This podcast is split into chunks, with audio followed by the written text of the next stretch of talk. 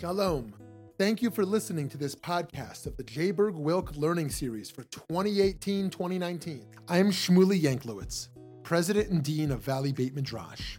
Here at VBM, we strive to bring you only the highest quality of Jewish learning, bringing pluralistic and innovative Jewish programming to the Jewish community that craves substance and insight is our passion. But we cannot do it alone. To support our endeavors, please consider donating a tax deductible contribution to our organization. By doing so, you will be supporting meaningful Jewish educational content, funding the next generation of leaders, as well as furthering Jewish wisdom to people all over the country and all over the world please visit www.valleybeitmidrash.org. Thank you so much and enjoy the program. And my introduction will maybe just give you a little bit of sense of who I am and the work I do. So my name is Ilana Kaufman. I work out of Berkeley, California.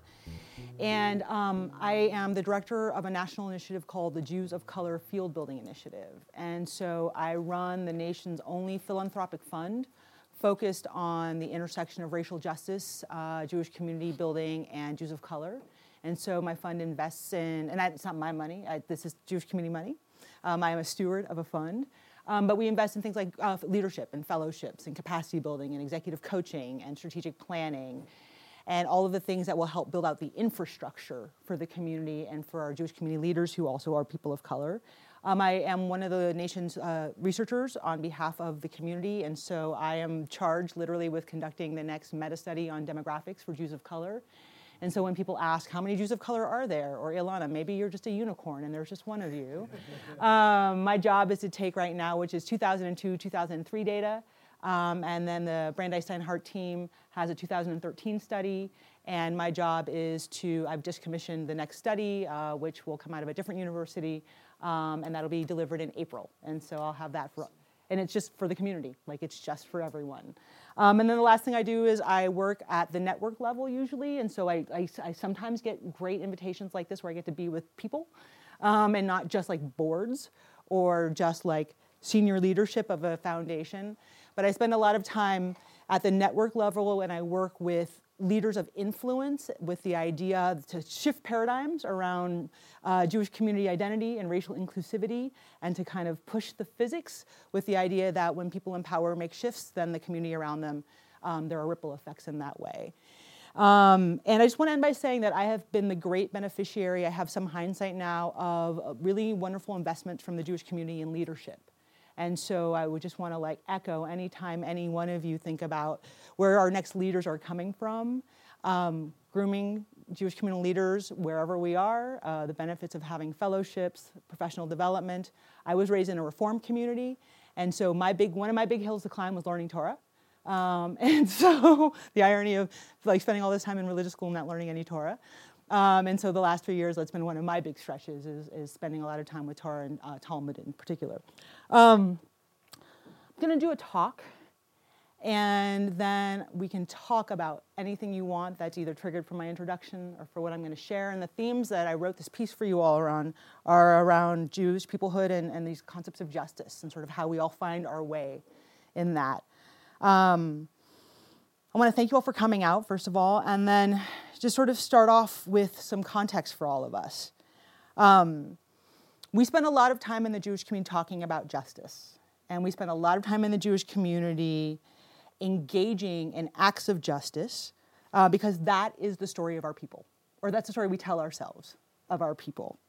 Um, we've worked very hard to be upwardly mobile in the United States, um, and we have some evidence of enjoying quite a bit of success and we see ourselves like our identity is often sometimes is rooted in torah but often sometimes it's rooted in values as um, maybe a placeholder for torah as an expression of torah as a way many people in our community do jewish.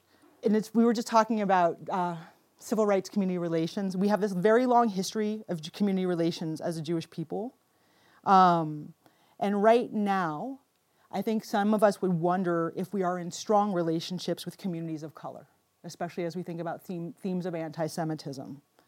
And I think we have these conversations and questions about our relationships with people of color, both inside and outside of the Jewish community. Uh, many US Jews are broken by what's been happening here in the United States post 2016 Charlottesville um, and the really, really very clear wave of anti Semitic violence in this country. Um, as Jews, we have been targeted, and those targets, our experience of being targeted, is despite our success as Jews in the United States, and that's something for us to think about. Um, this is a very complex, confusing, and I would say curious time for Jews in the United States. 40% of the world's Jews are here. And to see, to see our next generation of Jews through, I would suggest that we have an opportunity to be better grounded in who we are as Jewish people. Uh, we need to understand ourselves as a diverse United States Jewish community, informed by our values of mobilizing people, engaging, and acting. Um, and I think it's fair to say that if you look at the lenses of systematic injustice in this country, statistics will tell us that many of our lives are vulnerable as Jewish people, as women, as LGBTQ community, as Jewish people of color. And we learned in Charlottesville and we learned in Pittsburgh that some people feel like our lives as Jews don't matter. And we should be alarmed and we should also be galvanized to do something about it. The United States, um, we have a histor- historical narrative that threads our history through Columbus discovering America, and I might put a, discovering in air quotes, uh, the first documented case of a Jew to reach our shores was uh, Joachim Chaim and he was part of Sir Walter, Raleigh, Sir, Walter Raleigh's expedition that came in 1585. Next came the settling of German Jews to this country who left Germany because of persecution, restrictive laws, economic despair, and German Jews began to arrive in the United States around the 1840s. And then came Eastern European Jews, much like my grandparents, who were forced out of Europe by overpopulation, legislation designed to oppress and poverty. Coming to the United States seemed enticing at the time, given the prospect of financial, social advancement and safety, which is so, so important for us as Jewish people. Eastern European Jews, like my grandmother Dora and my grandfather Isidore, after whom I am named, began to immigrate to the United States in large numbers around the 1880s. And we love this part of our story, right? Like the part of the story where we left Europe from the pogroms and terror and all these things that were real and important. And then we came here and then we just, life became better and we helped black people and here we are. That's the, that's the very abridged version of the story. We as Jews know this experience of being pushed out. We know the experience of being poor. We know the experience of being restricted from employment and housing opportunities, college opportunities, professional opportunities we as a Jewish people in the United States have a history of our opportunities being limited. And that is very, very real. This part of our story is not untrue. However, we also love this container in which the story exists. Like if there was a book jacket, it would be covered with sepia tone images of a German man in a fine suit with a hat next to his wife in a high collar dress. There'd be a black and white photo of a girl, maybe 11, working in a garment factory in New York City adjacent to a picture of a black bearded man in a, with a push cart on Orchard Street, making his way down. And there would be a picture of a beautiful, towering late 1880s synagogue somewhere in the US that looks much more like an Episcopal church than a synagogue. And we know that part of our history. And then there's a picture of like maybe two young, brave IDF soldiers. Neither is older than 21, and one would be a woman. And then there might be a picture of a rabbi on this book of our life uh, they'd be, he'd be in front of his congregation. That photo would probably be in color. And he might have a billowy robe. And I'm sure that all of his congregation shulgoers are likely white in that version of our story. But that's not the whole story, the thing is. Something like 20% of US Jews are racially and ethnically diverse. Uh, you probably know from the Pew study that most non Orthodox Jews will marry folks who are not Jewish here in the United States. And because we have the luxury of living in the United States, more and more, as we make our way to 2042, when half of the US will be people of color, our Jewish community, our family, our friends, our partners are people of color. And that means our babies are people of color. And that means the Jewish community over time is increasingly becoming more diverse in the United States. So, what does it mean as a community that we perpetuate what some might call an inauthentic narrative about who we are and who we might be? And what does it mean that we have a big, diverse Jewish community out there, right here in this room. And for whatever reason, we cannot seem to attract people who are Jewish inside of our synagogues to daven, inside our community relations to participate, inside of our day schools and our JCCs to engage. Like, what's going on in there? And what's going on when we, as a Jewish people, when we think about our struggles and we think about this question of racism, possibly, or inclusion, possibly, how do we manage and hold all of that, coupled with the fact that we are an engaged, committed, appropriately at times outraged people um, who are also scared, who are also thinking about white nationalism in this country? How do we hold all of these parts of our identity and stay whole as Klal Yisrael, as the Jewish people? Like, those are the core questions. And this matters because it's about us, right? It's about our Jewish community. No one's going to steward this community but the people in this room. Nobody is going to make space for our children but us. No one's going to inspire our children to want to learn Torah if we don't feel inspired ourselves. And Torah in this context is a metaphor for actual text and who we are and what we do and everything about us as a Jewish people. This is important because one, we want to feel seen and we want to feel known. We want to have a strong integrated sense of identity. Every one of us wants to feel like we're in connection with each other and like we matter to somebody. Two, we want to feel like we're connected to something bigger, like we are part of the Jewish people, like Klal Yisrael, and that we belong to a community and that our community is looking for us. Our community is wanting us to be home. And three, this is important because we can contribute something to make things better than they are right now. Rabbi Shmuly asked me earlier today, like, what can we do to respond to racism in the United States? And I'm like, as a Jewish people, like, as everybody inside the Jewish community, he's like, everything. you know him better than I do. I didn't realize what kind of question that was. But the question is like, we have work to do, but we don't have work to do in isolation. We have work to do in community because we are part of a larger community, both internally, a multiracial Jewish community, and then this community, this tiny 2% of the United States, is part of this other 98%. And the thing that bonds us together as Jews with other people, and I'm going to say this, and I don't mean to be controversial, like I'm a, I'm a proud, proud Zionist. Israel is not what keeps US Jews engaged in Jewish identity and safe as Jews in the United States. If we're lucky, that would be our Constitution. And the Constitution, this idea that we have some sort of connective tissue between each one of us to hold up and maintain our rights, that's what we have in common with everyone who's different than us and everyone who's the same as us. That's what makes us neighbors. That's what makes us citizens. So, a couple of years ago, um, so as I mentioned, I'm named after my grandfather, Isidore Kaufman. He is I Kaufman, I am I Kaufman. Um, and I am also the keeper of his High Holiday books from the 1930s. Um, I was bat mitzvahed at a huge synagogue in San Francisco, California. At age 16, I went to Israel, like all the other kids who go to Israel. Um, and here I am in this like amazing leadership role in the Jewish community. And despite all of these indicators of engagement and success, it has taken me some real time to feel like I have place. I have a location inside the Jewish community. And it's funny because, like, my story, I didn't realize I wasn't like other Jewish families until I left San Francisco and met other Jewish families who didn't realize I was like every other Jewish family. And it's like that bit of both opportunity and weirdness and dynamism that makes this conversation so important. We should be expecting my family, and we should be expecting your family, and your family, and your family, so that we're not surprised when we come to the front door.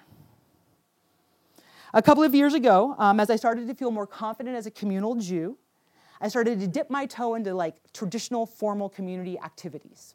And across my desk came an invitation from um, Jewish Family Community Services to deliver Rosh Hashanah grocery bags to the homebound during the high holidays. I'm a Taurus, and so that practical can do activity really appealed to me. I could put it in my schedule. There were only five stops, and I could get home before Shabbat. So, two years ago, I took my daughter, Noah, and it was funny because I had this moment when I was preparing to go do the deliveries where I wondered if it would be confusing for the Jews on the other side of the door that there'd be two black people standing there. And I was trying to figure out how to interact if it became weird that my daughter and I showed up and we were like Shana Tova. Right? So that was the first issue that popped up for me. And in some ways, worry that popped up for me that might not pop up for others.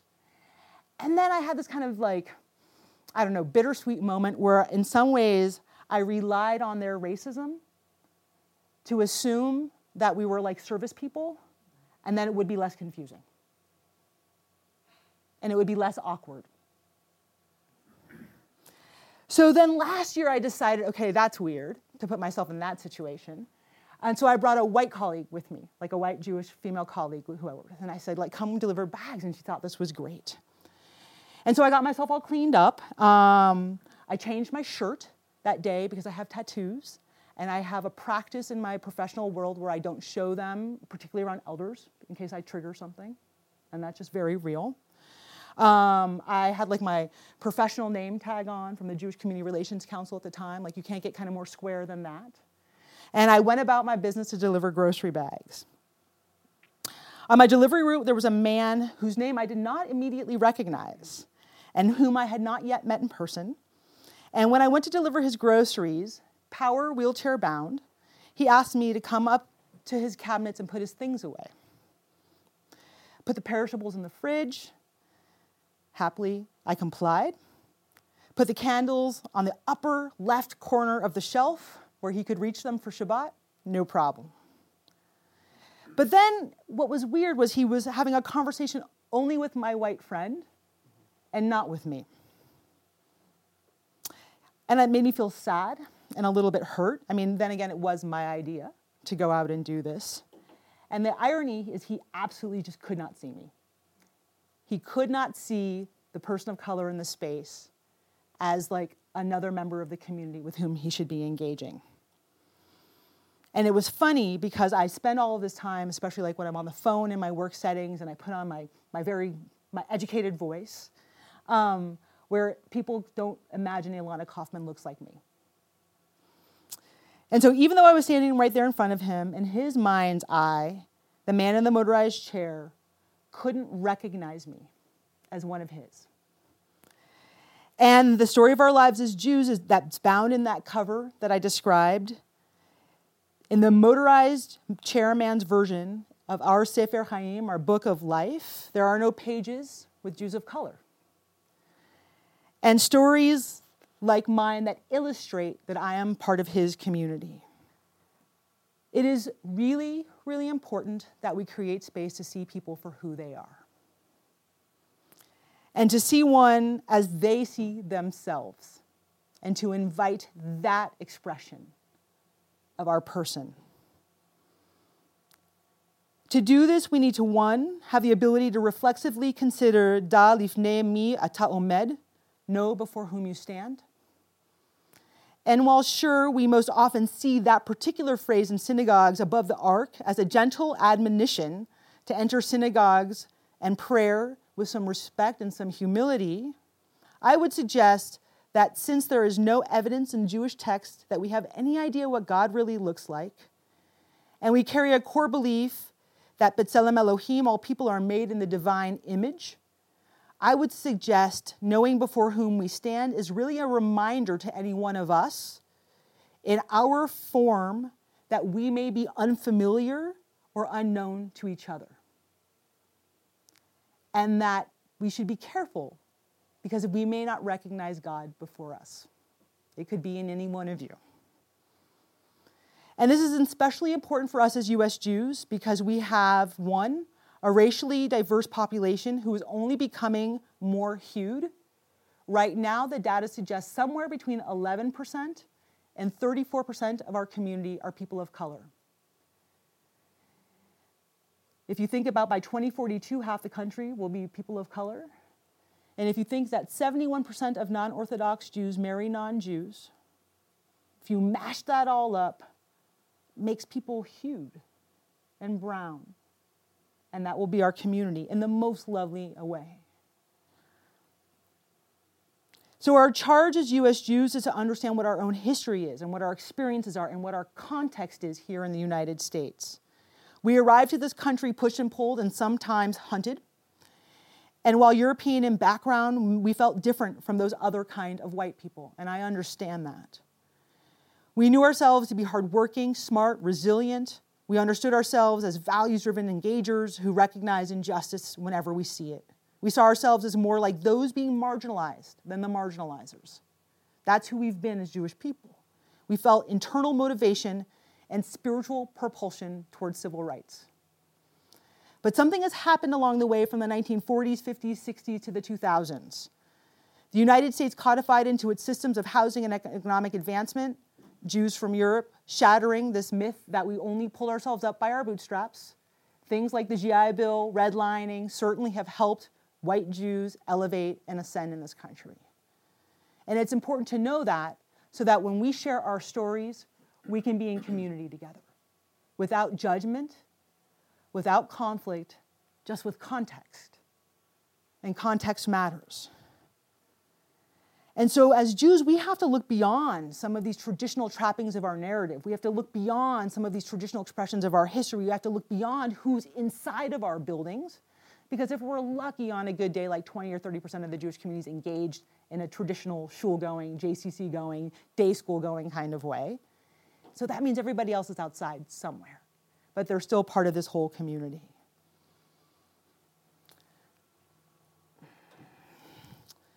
So we, and you all know this, are people of the diaspora.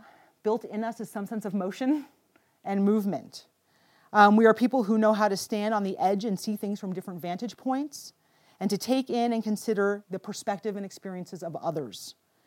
We are especially capable of this ability to see beyond ourselves because we move from location to location to location. And we, as a Jewish people, have been designed to shift our shapes and to adapt, and when we need to, to become new, even sometimes to the point we are, when we are not immediately recognizable to ourselves. To ensure we never lose connection, we have been given the capacity for what Edmund Burke calls moral imagination the ability to transcend our own personal experience and embrace the dignity of others. To transcend our own personal experience and embrace the dignity of others. And as Jews in the United States become more racially diverse, Moral imagination is going to be one of our required tools to ensure that we can stand in others' shoes so that we create space for the possibility that we are, in fact, in many ways, the same, even when we're very different. As US Jews, we're just 2.2% of the population, and we must focus on bringing in, embracing, building, and perpetuating our communities. And for us as Jews, we seem fixated on this idea of centralizing a particular Jewish identity which often excludes most forms of diversity of all kinds. And we do this in the name of perpetuating the Jewish community. If we can just get two Jewish people to marry each other and have Jewish babies, if we can just get people to move away from interfaith relationships, if we can just get people to sign up for Jewish day schools or the JCC. But none of that is going to sustain the Jewish people in the United States.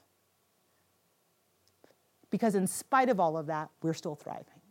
In spite of the push toward these very traditional expressions of, of Jewish life that haven't all happened in the US, we are still thriving. So we have to act and we have to engage. And for those of us with unearned power or privilege or conditional power and privilege, we must use it for good and redistribute all of this abundance that we have gathered in our community so that as a minimum standard, each one of us and our neighbors can live in dignity. And as citizens, and in ways that reflect our understanding of humanity. I want to encourage you all to think about justice, and I'm going to share just a couple of ideas and tools. How do we get there, and what are our strategies and our approaches? So, we have to be learned in things like diversity, inclusion, equity, and justice. These ideas that we have people who are different in our community, that we need to bring people in in ways that let them be whole that we allow people to understand that in some ways our experiences are different. And for those who have some unearned power and privilege, we may have to redistribute that to those who don't. And we have to grapple with what that means inside of the Jewish community and what that means in the United States. And if we can do it inside the Jewish community as a multiracial Jewish community, there are learnings we can amplify out to our partners out there. We also have to talk about justice. What ensures that we hold ourselves accountable to a standard of equity for everybody? How do we do that, and what are our tools as Jews? I want you to think about embracing ideas like intersectionality, the idea that each one of us comes with multiple identities, they are not competing, they are not in conflict, they are harmonious inside each one of us, and if we can show up whole as ourselves, as men and women, as people who are non binary, as people who are LGBTQ, as people who are people of color, if you have a disability or a different ability, whatever it is, but if we can bring our whole selves into our Jewish community, then our whole selves can be inspired by and benefit from the Jewish community. We need to know US history and US social science. And it's interesting, I was working with a group of Jewish funders, and they had every one of them had gone to Brandeis for undergrad. Every single one of them had gone to Brandeis. And we were talking about US history, and I said, you know, do you know about this or do you know about that? And they said, where did you learn this? I said, oh, I had to go to like a required multicultural history class. And they're like, oh, we didn't have that at Brandeis.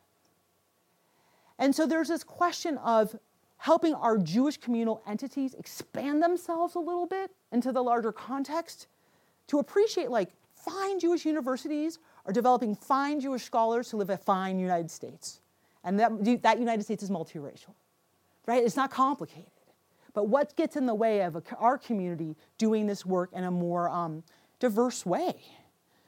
Um, so, you, knowing all of our history, and then also thinking about the role of whiteness in the Jewish community. When Jews came to the United States, Jews were not white. Categorically, Jews who came from Eastern Europe were not white. And then over time, in the 1960s, uh, Karen Brodkin, author Karen Brodkin, she would point to the GI Bill but at some point, the traditional trappings of what elevated people in the United States, Jews had access to. And then somewhere in that time, it's discussed that Jews became white or moved into whiteness with those opportunities and those privileges. And we can talk more about that later if you want. But to just grapple with that and think about that. And what does that mean? And what does it also mean for Jews to have whiteness or an experience of whiteness in a context where white nationalism is anti Semitic? Right? Like we need to talk about what all that means and where our allies are. And then the last thing I want to say, and like Rabbi Shmuly, you know, he's not here, but we have to take risks as leaders, and we have to model leadership, and we have to model the complicated conversations in a way where we're not in conflict, in a way where we're held tightly in community, we're in a way where we have affection and respect for one another, because that's how people come together. And so I want to end with this. Um, when I first mentioned or started the story, I talked about this grocery delivery activity that I did on Rosh Hashanah. And I explained that I like rang the doorbells, I changed my shirt, I did all of the things to go be like a pristine Jewish community leader doing like a proper mitzvah. And then I mentioned that there was this name on the delivery route of this gentleman in the power wheelchair. I told you that I placed his produce and his perishables in his fridge. I put his Shabbos candles on the upper left part of his cabinet. And I worked silently while this gentleman, Mr. Markowitz, talked with my friend. So, my friend and I are in Mr. Markowitz's apartment, and Mr. Markowitz is talking to my friend. And at some point, she looks up to Mr. Markowitz and she says, Mr. Markowitz, actually, that's Ilana. And Mr. Markowitz spins around in his wheelchair. And he motors over in my direction and he rolls right up to me close. He has these very, very thick glasses on. And he says to me, I know in Ilana. And his tone becomes soft. And he looks a little, not like confused, like he doesn't know what's going on, confused because he's making sense of something in real time. So Mr. Markowitz goes on. He says to me, Ilana, the one I know, she works for a Jewish organization. And my friend Sarah says, Yeah, Ilana works for a Jewish organization. And then I softly asked Mr. Markowitz, Does that Ilana work for the JCRC, the Jewish Community Relations Council? And he said, Yes.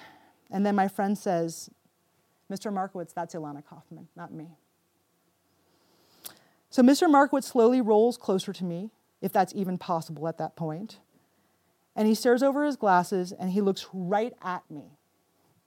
And with the most sincerely apologetic eyes, he reaches out his hand and he takes mine in silence. And he holds my hand, and then he tells me all of the ways that he has valued my work for him at the JCRC over the last year. Because Mr. Markowitz is an observant Orthodox Jew, he's wheelchair bound, and they kept making appointments for his mobile transportation on Shabbat and the high holidays at that time. And so we had been on the phone for about a year, and I had been on the other side of that phone advocating for him as an Orthodox Jew.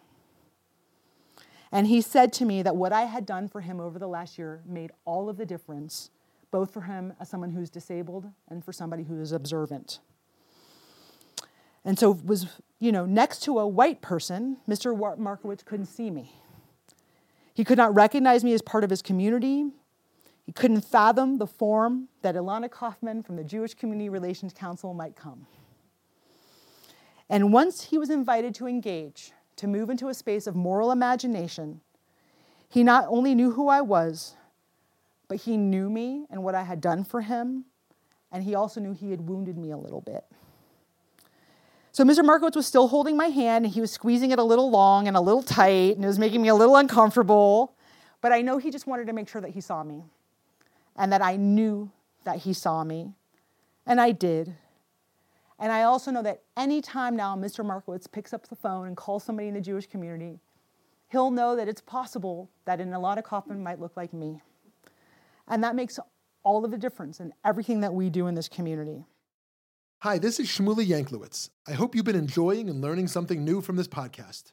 If you have a moment, please consider making a contribution at www.valleybeitmidrash.org. Thank you so much, and now back to the learning. I'm going to end with this. So, over the summer, my daughter, Noah, attended a Jewish day camp, a Jewish summer camp. She does this every year.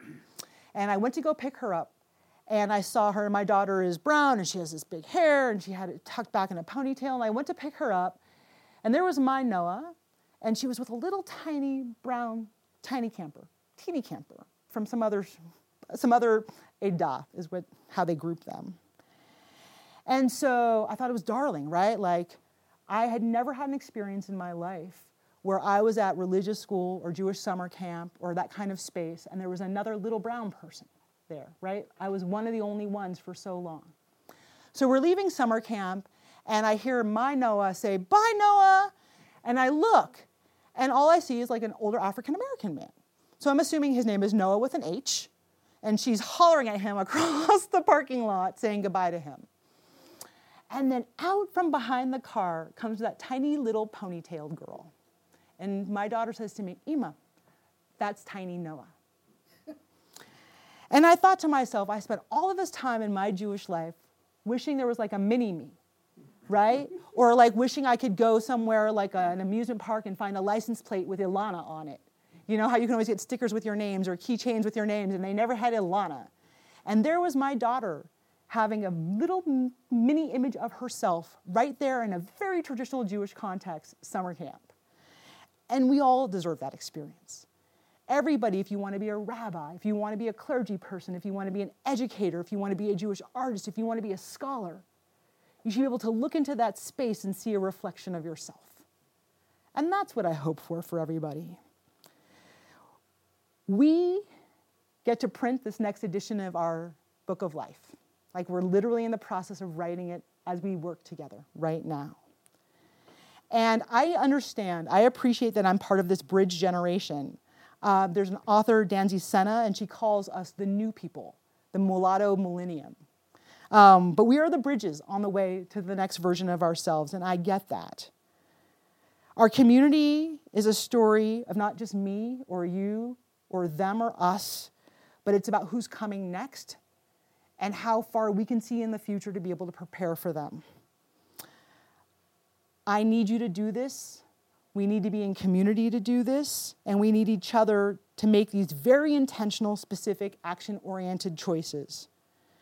Dr. King talked about a beloved country and the importance of set aside not only our spiritual wealth for this, but that it's going to make a change. We're going to have to change our behaviors. We're going to have to change how we engage in the world. And that's the invitation to figure out how we can change to benefit everybody. Seeing people for who they are and how they want to be seen, honoring that we are precious and possibly divine, and committing to an intentional, action oriented engagement around justice is the work that we've been doing for 5,000 years and that we're destined to do. I want to move forward. I want our community to be intact.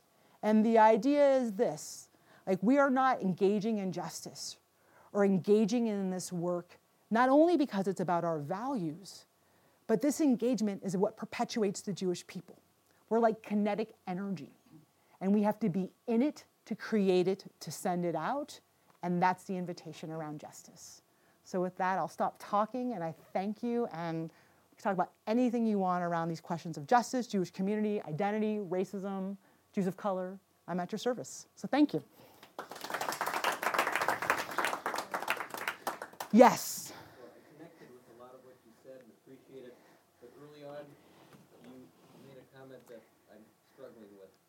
You said, I think when you were talking about anti-Semitism, you said we were targeted despite our success. Yes. I think I wrote that down correctly. You did. I've often thought quite the opposite. Say more. We're targeted uh, because of our success. Mm. So here's the here's the, here I like it, but here's like here's where I'm going to join you in this discussion. So after Charlottesville, my rabbi, I was in the office, and he says to me, Ilana, like the congregants are calling and they're freaking out, right? Like they're scared, they're worried. This is real, and I have to tell you, like everything changed for me after Charlottesville. Like I found it to be a very traumatic experience for the, for our country, um, and for what was happening for all of us.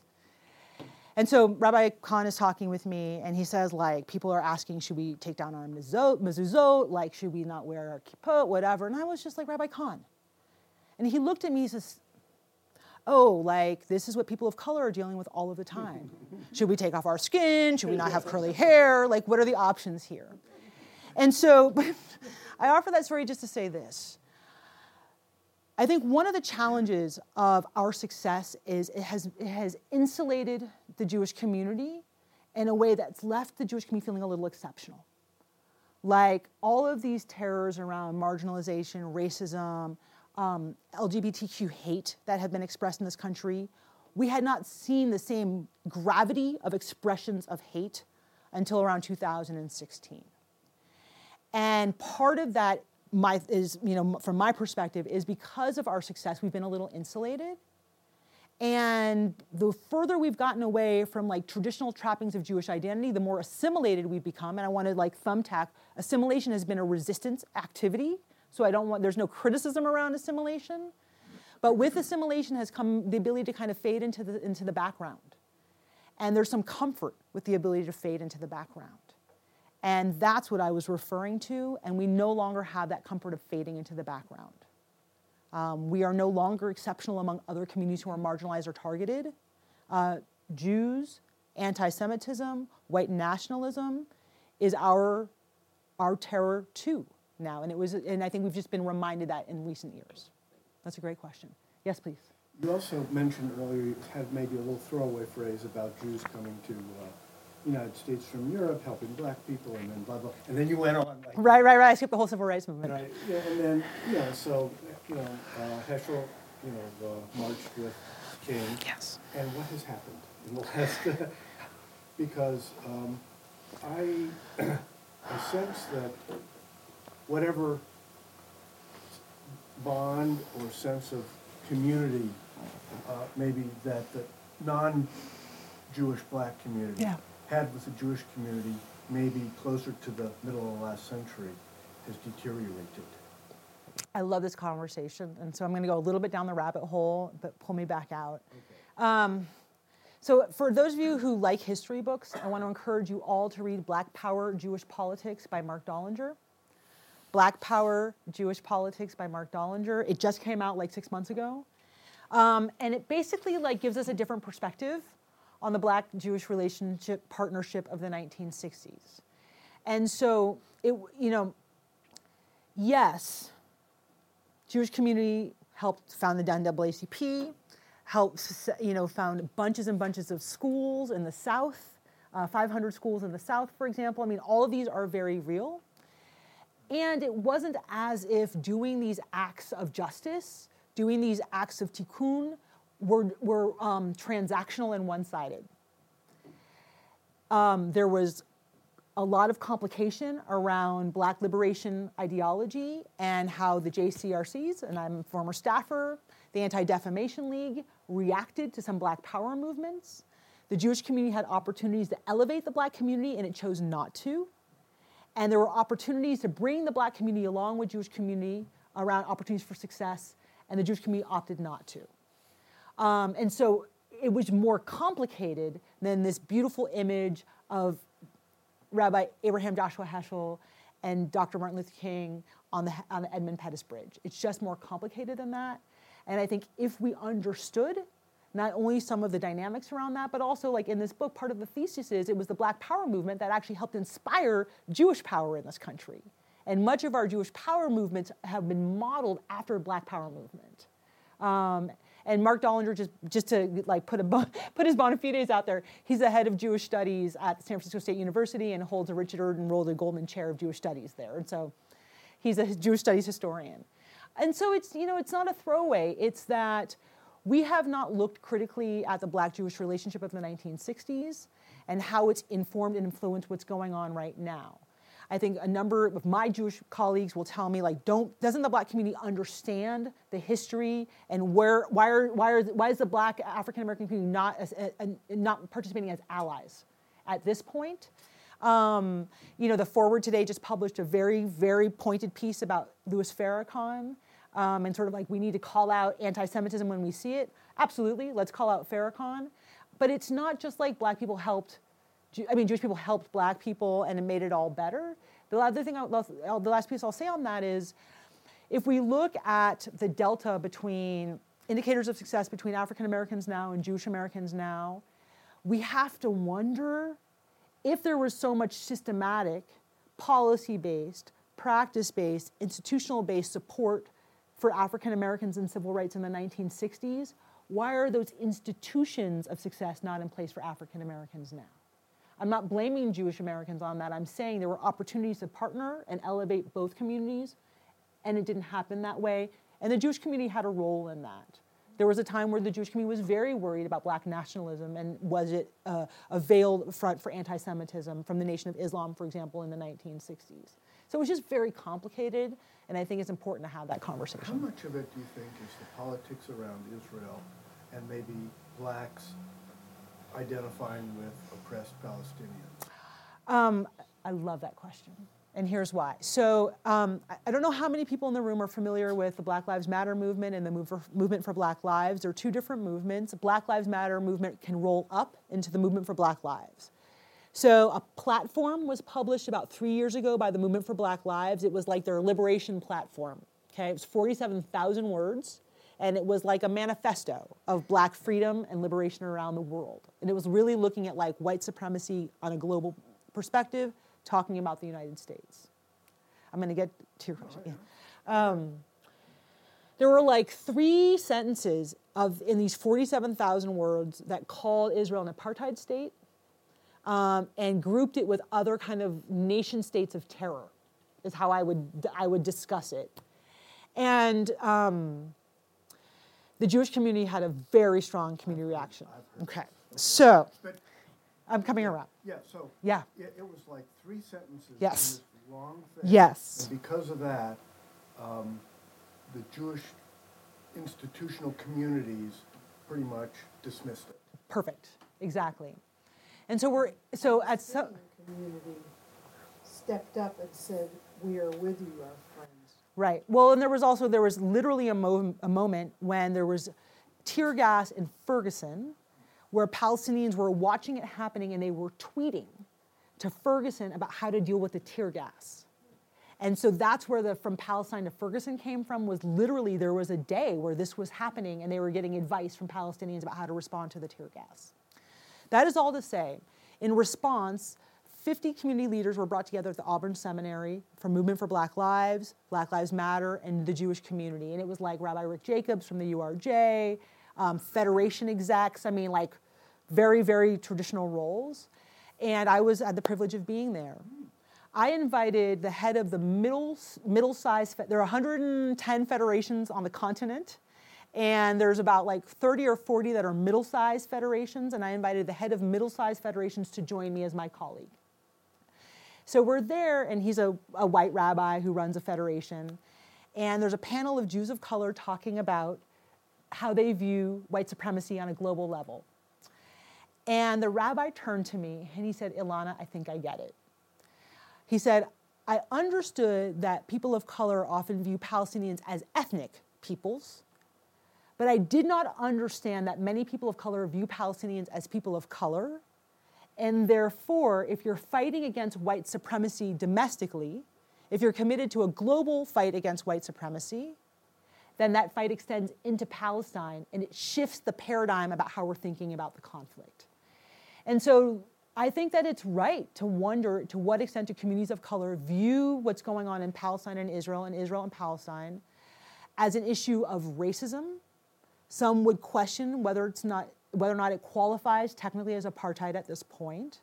Um, and so yes, like there's a and you know Color Lines magazine that comes out of Race Forward, which is a national racial justice movement. They had a whole cover story on liberating Palestine from kind of a black domestic liberation ideology. And so I think the meta is, and then I'm coming to you, I think the meta is I think many people of color and some white folks view Palestinians as people of color.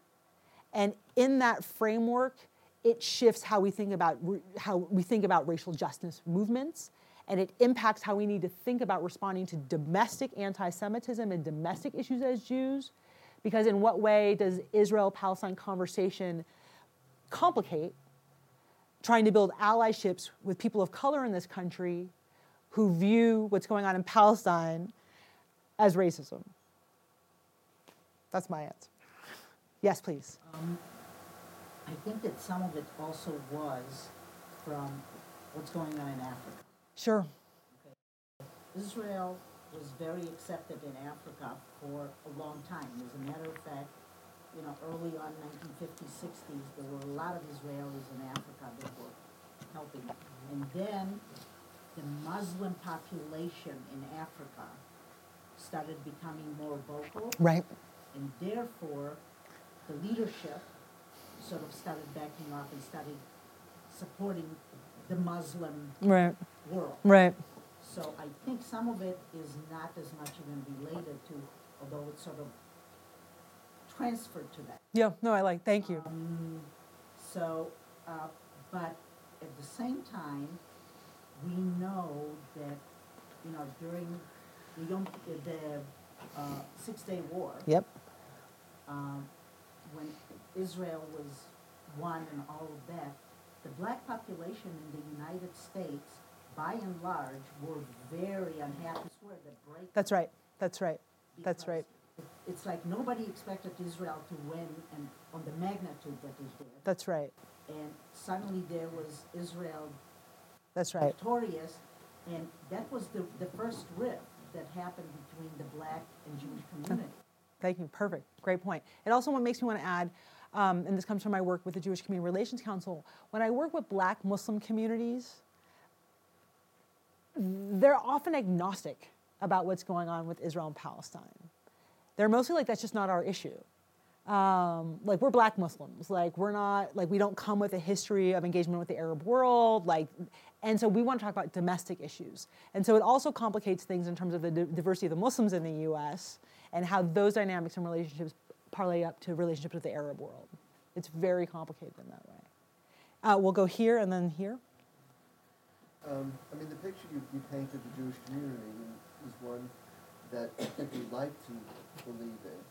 But the reality that I have found is that the Jewish community is not totally a community pursuing justice. Right. I mean, we had a forum a number of years ago, around, about three years ago, when Arizona passed uh, SB ten seventy, um, that I naively, I helped organize the forum on what the Jewish community could do. We had a bunch of pal- panelists, and frankly, the racism that came out from some of my people of my community was horrible. Yeah. Uh, I know, I don't think it was a, mi- a majority of the people that I, It was more But of it was a majority ver- than you thought. but it was, but it was, but they were very, very vocal. Yeah. And you have people like Sheldon Adelson Yep. and a lot of very prominent Yeah. Jewish people who I, I would not call people that are pursuing justice or pursuing community with the black community or the oppressed That's right. of any kind. That's right. So how do we negotiate that or deal with that if you have a commitment to social justice Right. within the Jewish community, or should we just pursue it outside the Jewish community? Both, and here's why. So first, I mean, I and you know, I do work in the Jewish philanthropic space, so I spend a lot of time talking about money, and this is relevant in this moment. There's a pretty um, the funding structure in the organized Jewish community that is has it, that comes from beautiful roots also has us offer a lot of community respect to the major donors and the major funders out there. And I'm talking about massive, massive amounts of money, like not at shul right now kind of thing. And those donors tend to be largely con- very, very conservative. And so they do help set an agenda, and part of their agenda is also often set by their perspectives on Israel. And we've seen this in terms of um, some of the funding dynamics that have gone on out there. And so the question is how do we get progressive Jewish funders to f- just take the tension out of the community so people can focus on values and focus on work versus focusing on where the funding is coming from? So that's one piece. And I would say that you know, I work with a range of Jewish communal funders out there, and who have a, who have some very, very strong perspectives about racism, Israel, pal- like you name it. They have strong perspectives. I think there is a slow tide happening where our community leaders out there, federation leaders, funding leaders, are very interested in the topics that you just raised up. Sort of how have we created some structures in our community where we are reinforcing racism and bringing that into what should be justice work? Um, and where is that coming from and where is the education happening? And so the internal conversation is about where are we even having these kinds of conversations on a traditional, regular, structural level so that we can grapple with the hard parts of it. We're not having that many of these kinds of conversations.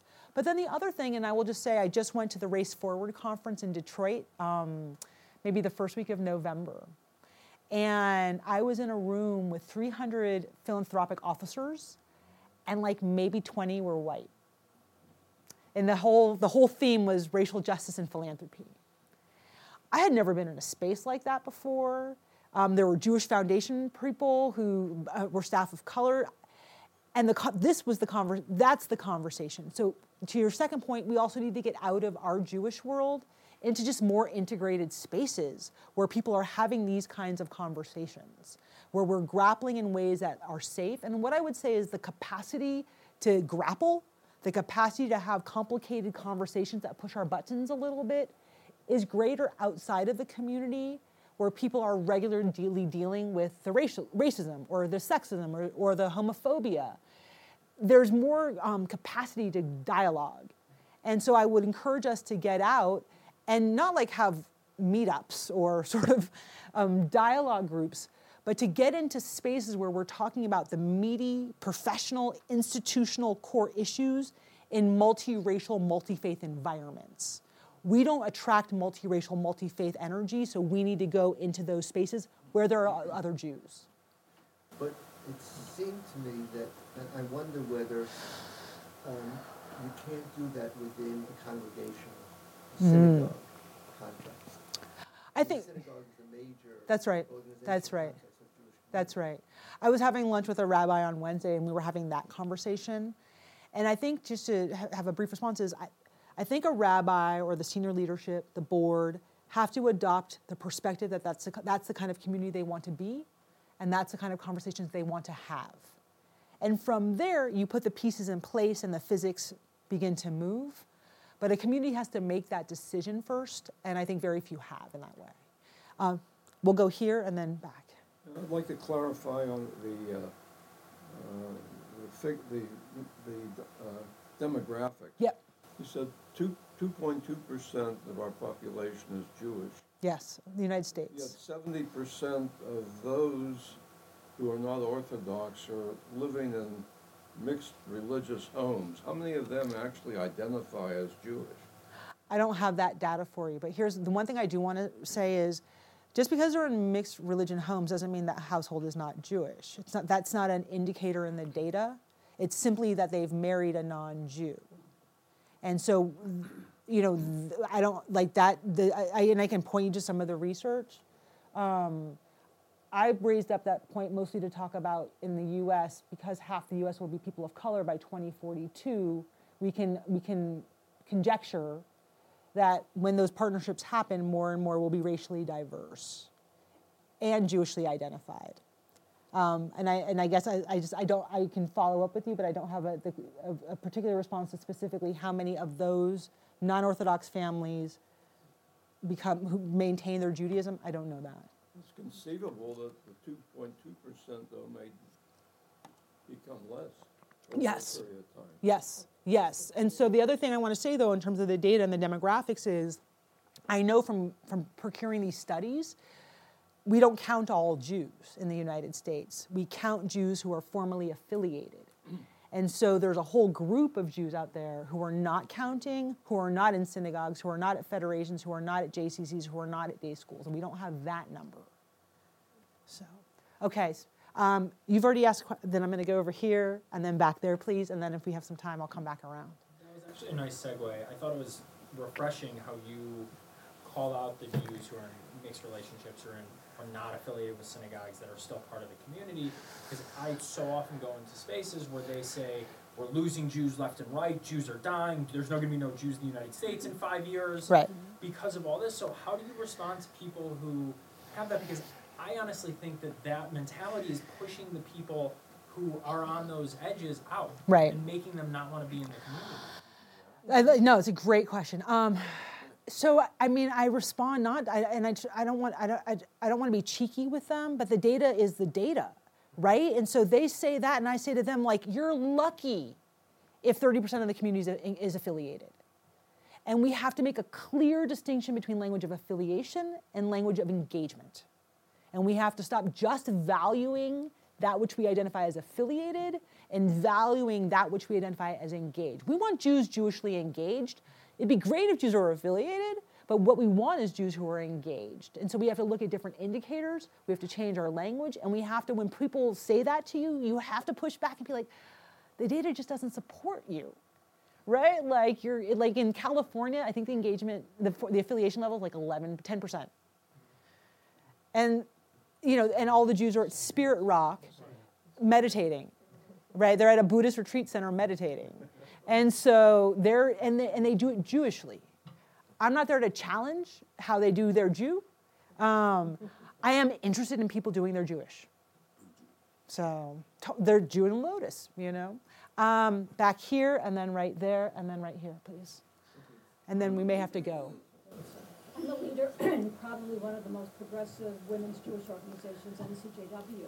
And we're struggling now with um, greater global and national women's movement and the anti-Semitism Yep. that's existing there. And the national um, organization chose not to be affiliated um, openly with the march. The Women's March, yep. Encouraged us to be supportive of it. Yeah. and Have our voices heard. Yeah. So it's an example of wanting to be part of the greater whole, yet not being Yeah. accommodated and necessarily welcome.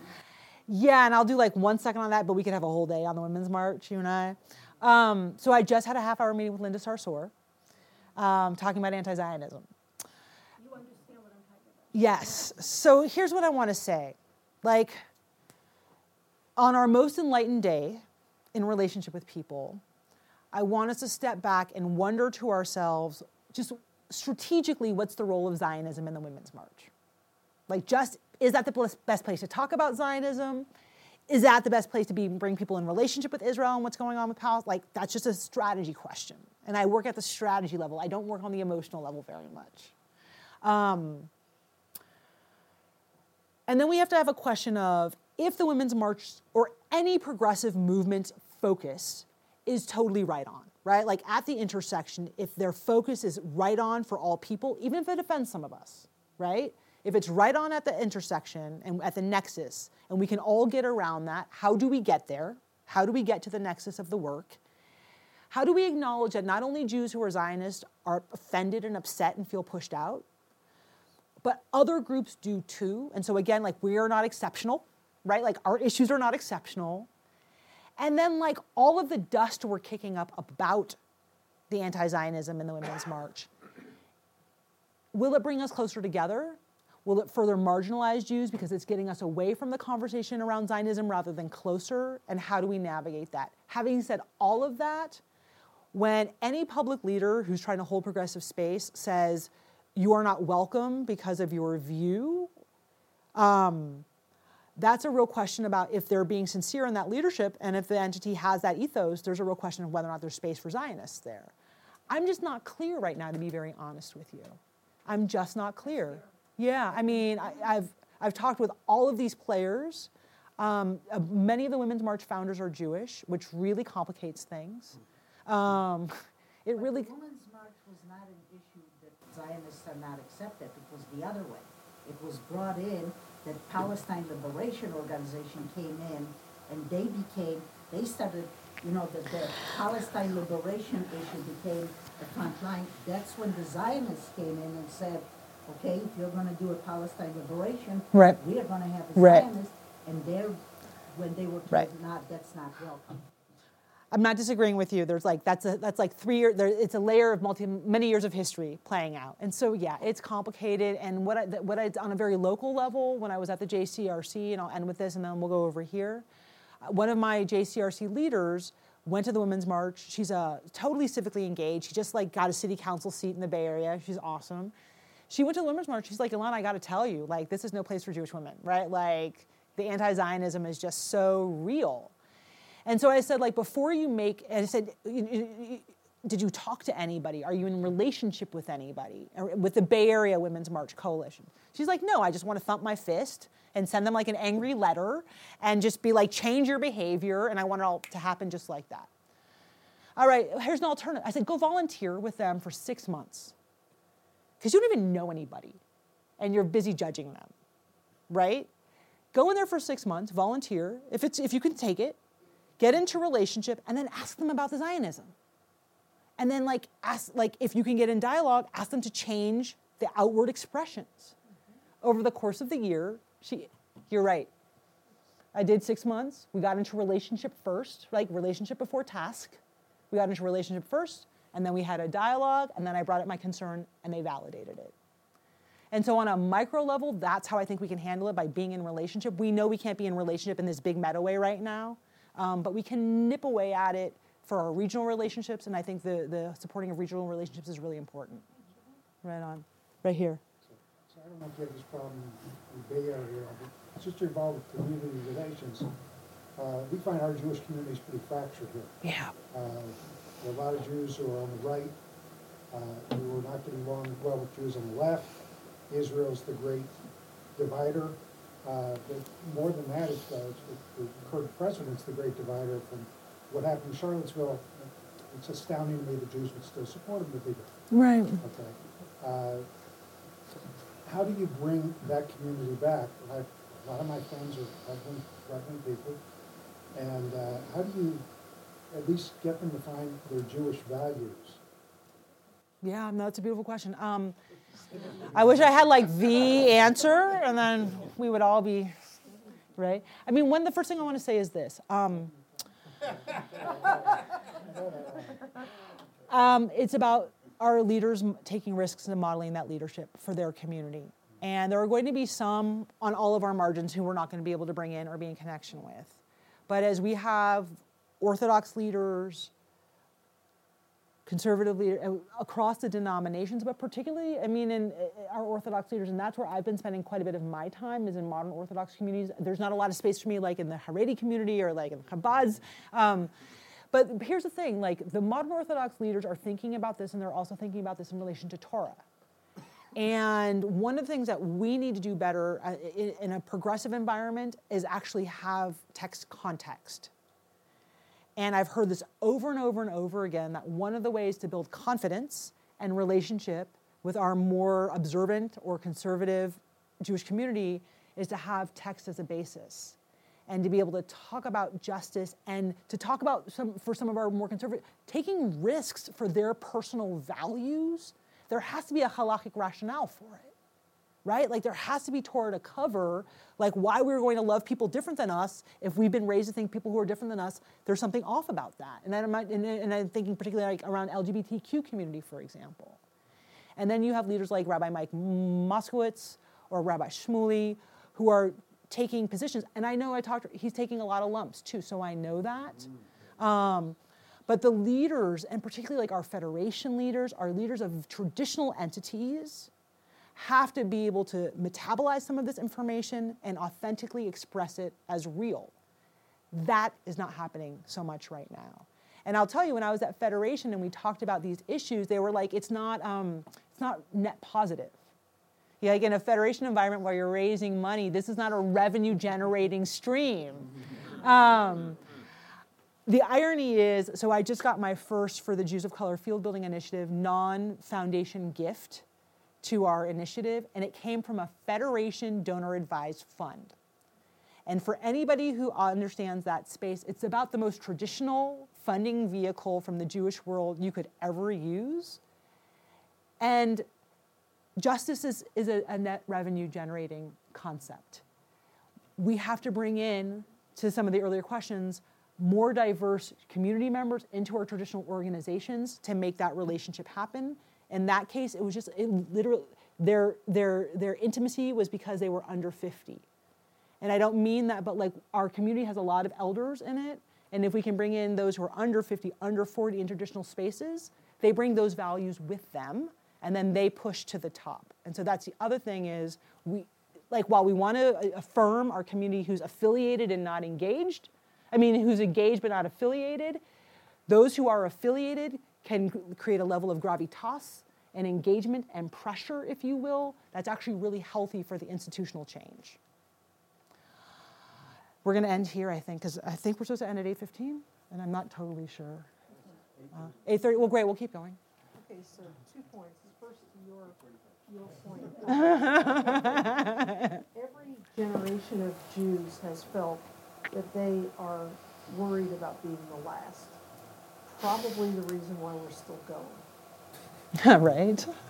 And, um, and the second is, I am very optimistic because I think the more grandparents who have grandchildren of color, the more they will see totally that totally. my Chinese uh, adopted granddaughter totally. or my uh, son who married a black woman has totally. And, and those are my grandchildren. The more that that happens and it's happening more and more that's right. it may be slow but that's i see where our optimism about the future comes i love that. When i um, i spoke at uh, there's jewish funders network which is like the network entity of the largest jewish foundations and philanthropies and philanthropists around the globe. And I had an opportunity to do a discussion around diversity and justice themes with a Jewish Funders Network audience. Everyone in the room is white except for me. There's about 120 major donors and philanthropies in the room. We were having this whole discussion, and I said, I want to just ask you this question How many of you have people of color in your families? Half the hands in the room went up of what you would think are like the most kind of, and you're not surprised. Loving versus Virginia, that outlawed miscegenation, right, is during most of our life. That's right. That's here. right. That's right. That's right. And so the thing is, is when you have a conversation with somebody in the community, I think you will often find that somewhere in there are people of color in these families. I've been in foundation, like billion dollar Jewish Foundation CEO offices, they have pictures of their black grandkids, like on the shelves, or their Latino grandkids on the shelves, or their Asian grandkids on the shelves. Along with their LGBT. That's right. That's right. But they put that picture on the shelf 10 years ago. Right? Like that, that, they came out about that 10 years ago. Um, not every community leader is comfortable, which is the other thing I want to say about having racial diversity in their family. And I just want to raise that up. Um, the gentleman over here talked about the racism in the, in the, inside the Jewish community. Many of our Jewish communal leaders are struggling with their peers and worries of perception about having people of color in their families. And we may think that's, cha- you know, whatever your feelings are about that, it's just real. And we need to acknowledge that. Like, our leaders are struggling around racism in our community because they know how racist some of the Jewish community can be. I mean, there is the, therein lies the irony of the whole thing. Um, but yeah, like about half, like at least half raised their hand every time I asked that question. Yeah, it was amazing. Um, let me just make sure everybody who's wanted to, I appreciate your indulgence. Okay, go ahead. So, um, at one point during your presentation, you said the first Jews who came to the United States were not white. Now, are you talking about Sephardic? No, I appreciate you. Well, like in the 15 and 1600s, they often were Sephardic. Yeah. I, I, was speaking specifically about Eastern European Jews and European Jews who came to the U.S. before U.S. labeled those Europeans as white. And so there was another category, um, and it was, you know, around 1930s, there were some decisions that were made in response to what was going on in Europe. Um, there was actually a decision made in the United States around helping respond to domestic anti Semitism because it made the United States look better than Europe, who was not responding to anti Semitism at the time.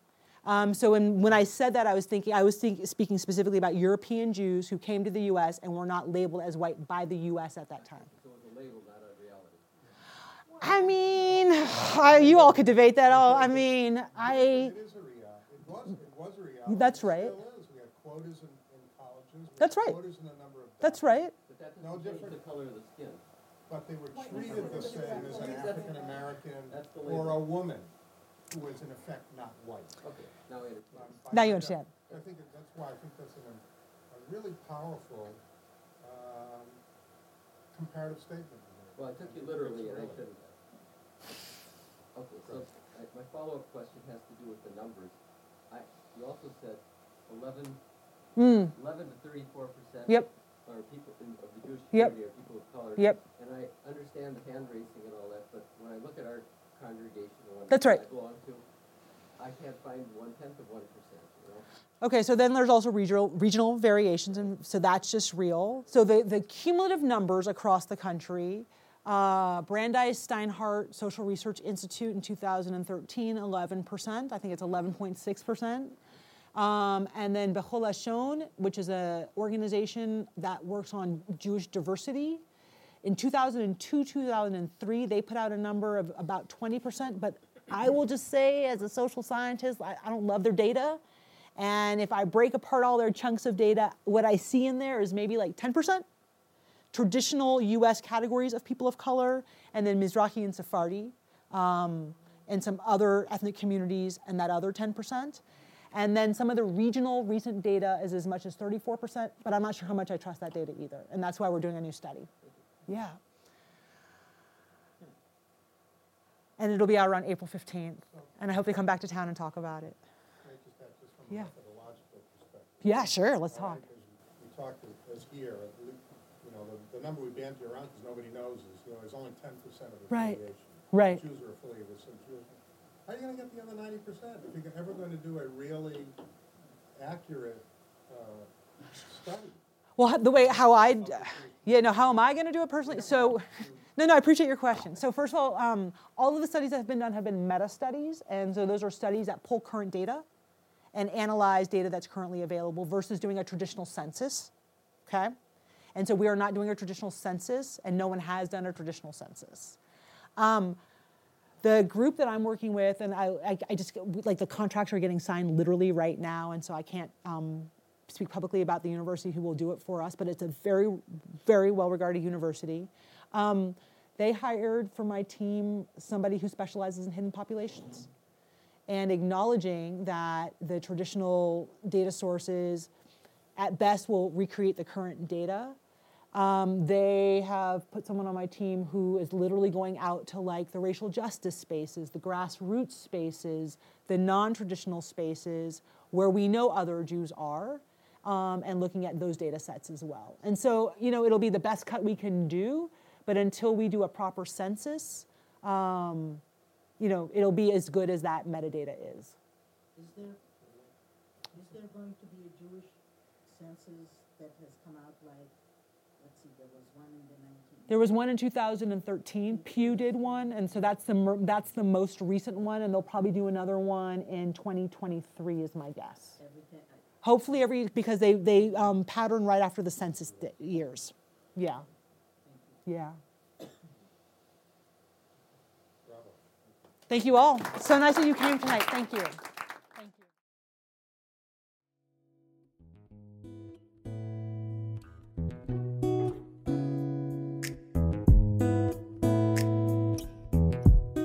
Hi, this is Shmuly Yanklowitz. I hope you enjoyed listening to this fascinating lecture. At VBM, we strive to bring you only the best in Jewish educational programming. To do this, we host a wide variety of events throughout our learning season, including panels, classes, and lectures, like the one you just listened to. Please consider going to www.valleybeitmidrash.org and donating to VBM to support meaningful Jewish education in the greater Phoenix Jewish community, indeed all around the country and the world. Thank you so much for listening.